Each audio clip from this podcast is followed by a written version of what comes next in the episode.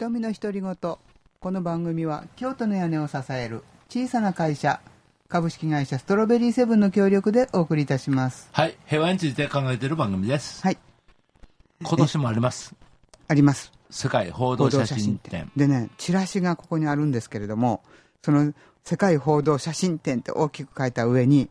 76億の目撃者たちって書いてある今、うん地球の人口76億人その人たち全員が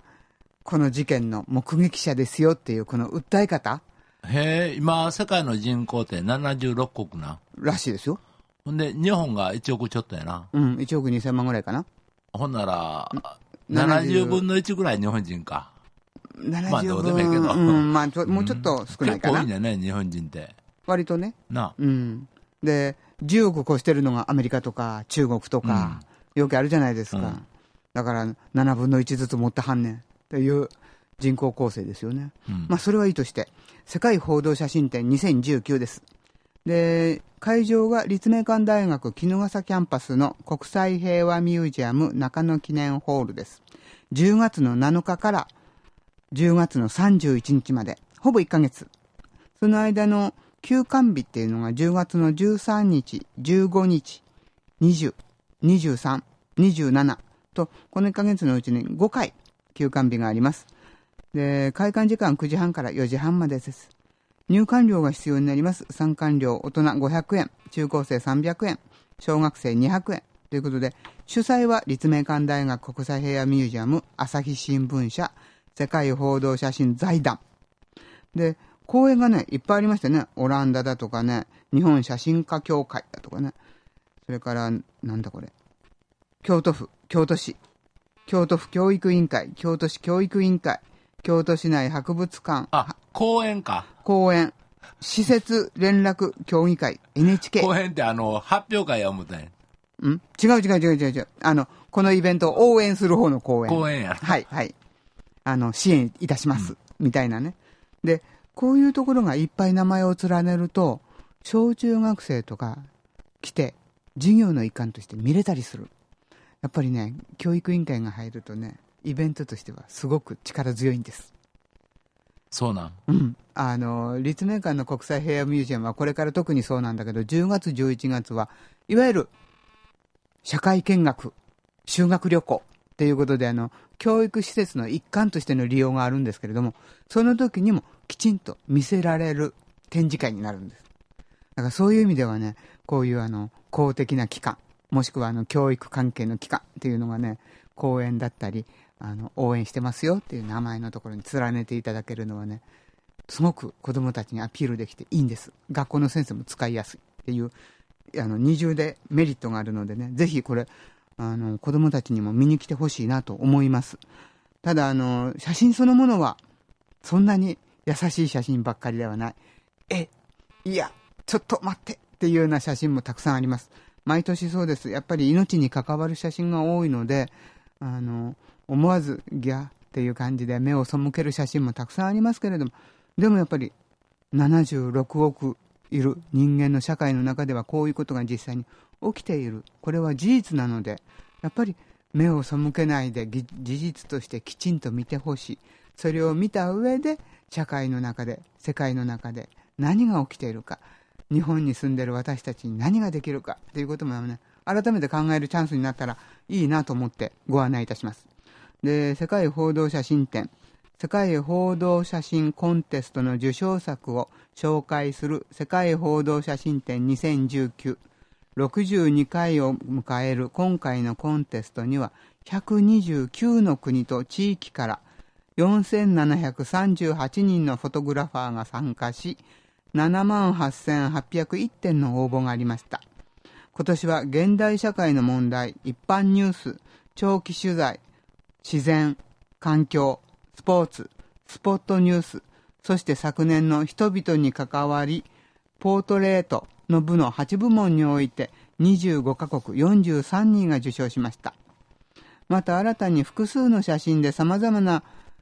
受賞を証言した作品を評価する世界報道写真ストーリー大賞が設けられ、報道写真の表現が広がりを見せています。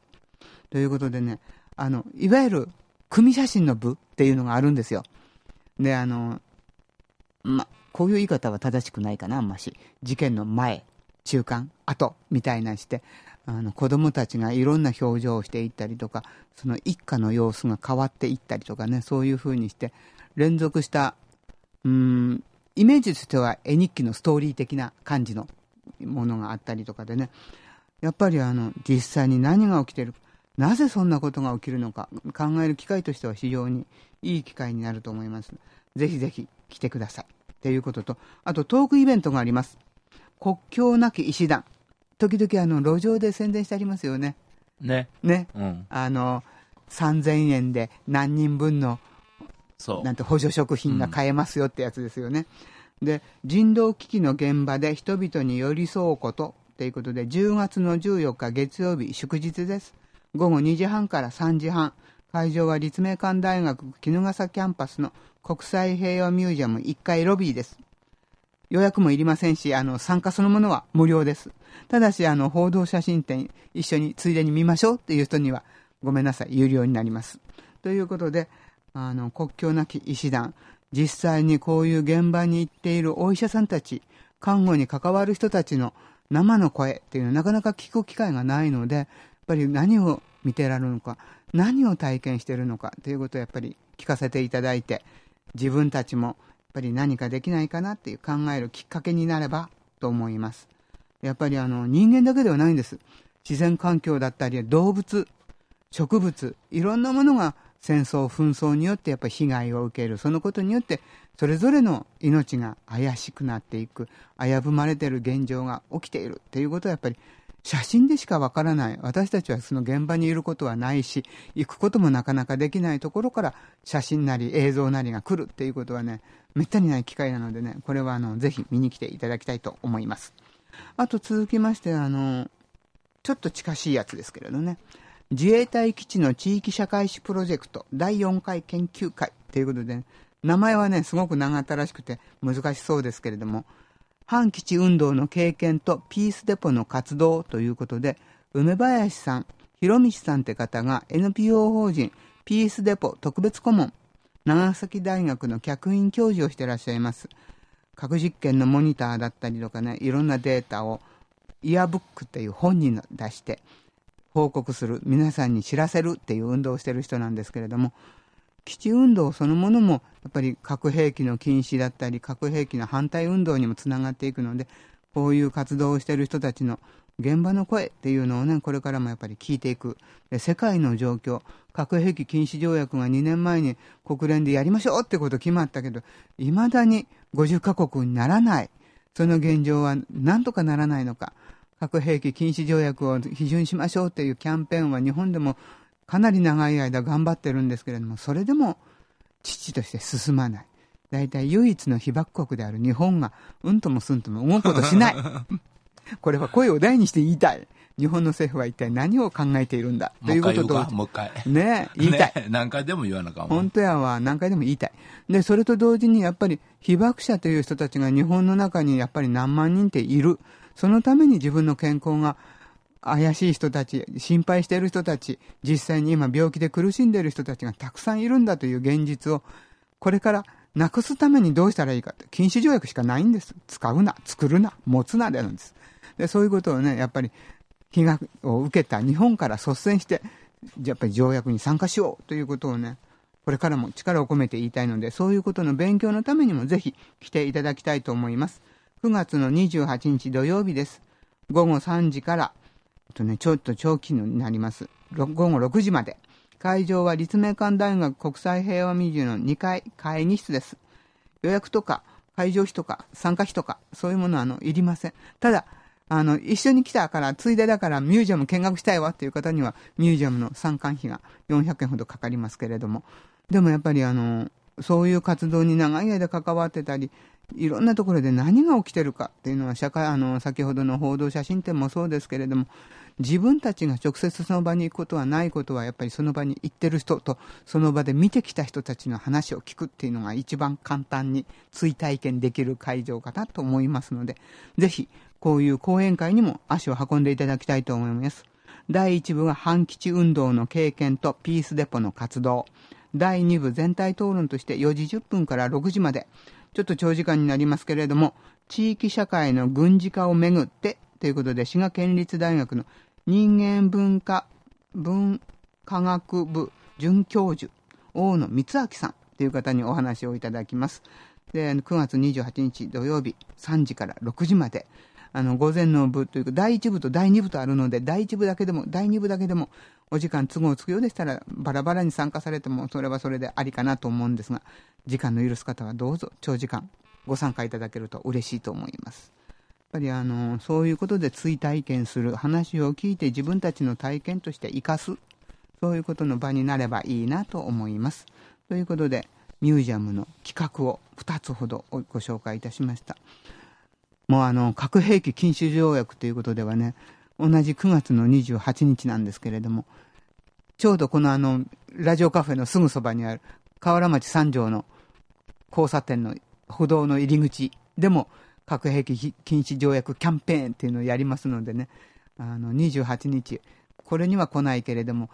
三条河原町のあたりうろうろします、買い物のついでがありますっていう時には、あの、署名活動をやってますので、署名書きに来てください。一筆でも多い方が国連には力になりますので。で、来年は NPT の、いわゆる核不拡散条約の再検討会議っていうのがありますのでね、そういうことの力にもなるので、ぜひぜひ皆さん、一筆書いていただいて、力になるように。で日本からたくさんの代表派遣がまた予定されてますので、そういうことの人たちの力にもなるっていうことも、やっぱり合わせてご協力いただけたらなと思います。ということで、報道写真展を含め、いくつかの企画をご紹介いたしました。それと、もう一つ、まあ、あの、来月ではなく、再来月の話ですけれども、11.3の憲法集会、いつも11.3、11.3って11月3日やって言うてたんですいつも仕事や、僕。そうなん、ごめんな。今年、11月2日なんです。え？憲法集会？うん。土曜日なんです。あ、そう。うん。で、あの、まあ、原因は簡単なことです。3日が取れなかった。何やそれ。3日他の団体に使われてしまった、うん、予約が取られてしまったという、あの、非常に、まあ、え、え、あ、そう、みたいな感じの理屈なんですけれども、そういうことで11月2日の午後には、11.3憲法集会が実施されます。お天気になることを祈って、皆さん、ちょっと肌寒い日になるかもしれないですけど。丸山公園か？そうです。会場は丸山音楽堂でございます。11月2日な ?2 日の土曜日。3日やないんやな？3日じゃない。じゃんけんで負けて会場が取れへんかった。いや、じゃんけんかどうかは知らん。先着順じゃないかと思うんや。まあ、あの、お手つきがちょっと遅かった。じゃないですか？まあ、そういうことで、あの、いろいろ10月、11月はいろんなイベントも引き続きありますし、ぜひぜひ、いいお日和で、あの、観光にも忙しいかもしれないけれども、ぜひぜひこういうイベントにもご参加いただけると嬉しいかなと思います。ということで、いくつかイベントを紹介いたしました。この番組は、京都の屋根を支える小さな会社、株式会社ストロベリーセブンの協力でお送りいたしました。どうもありがとうございました。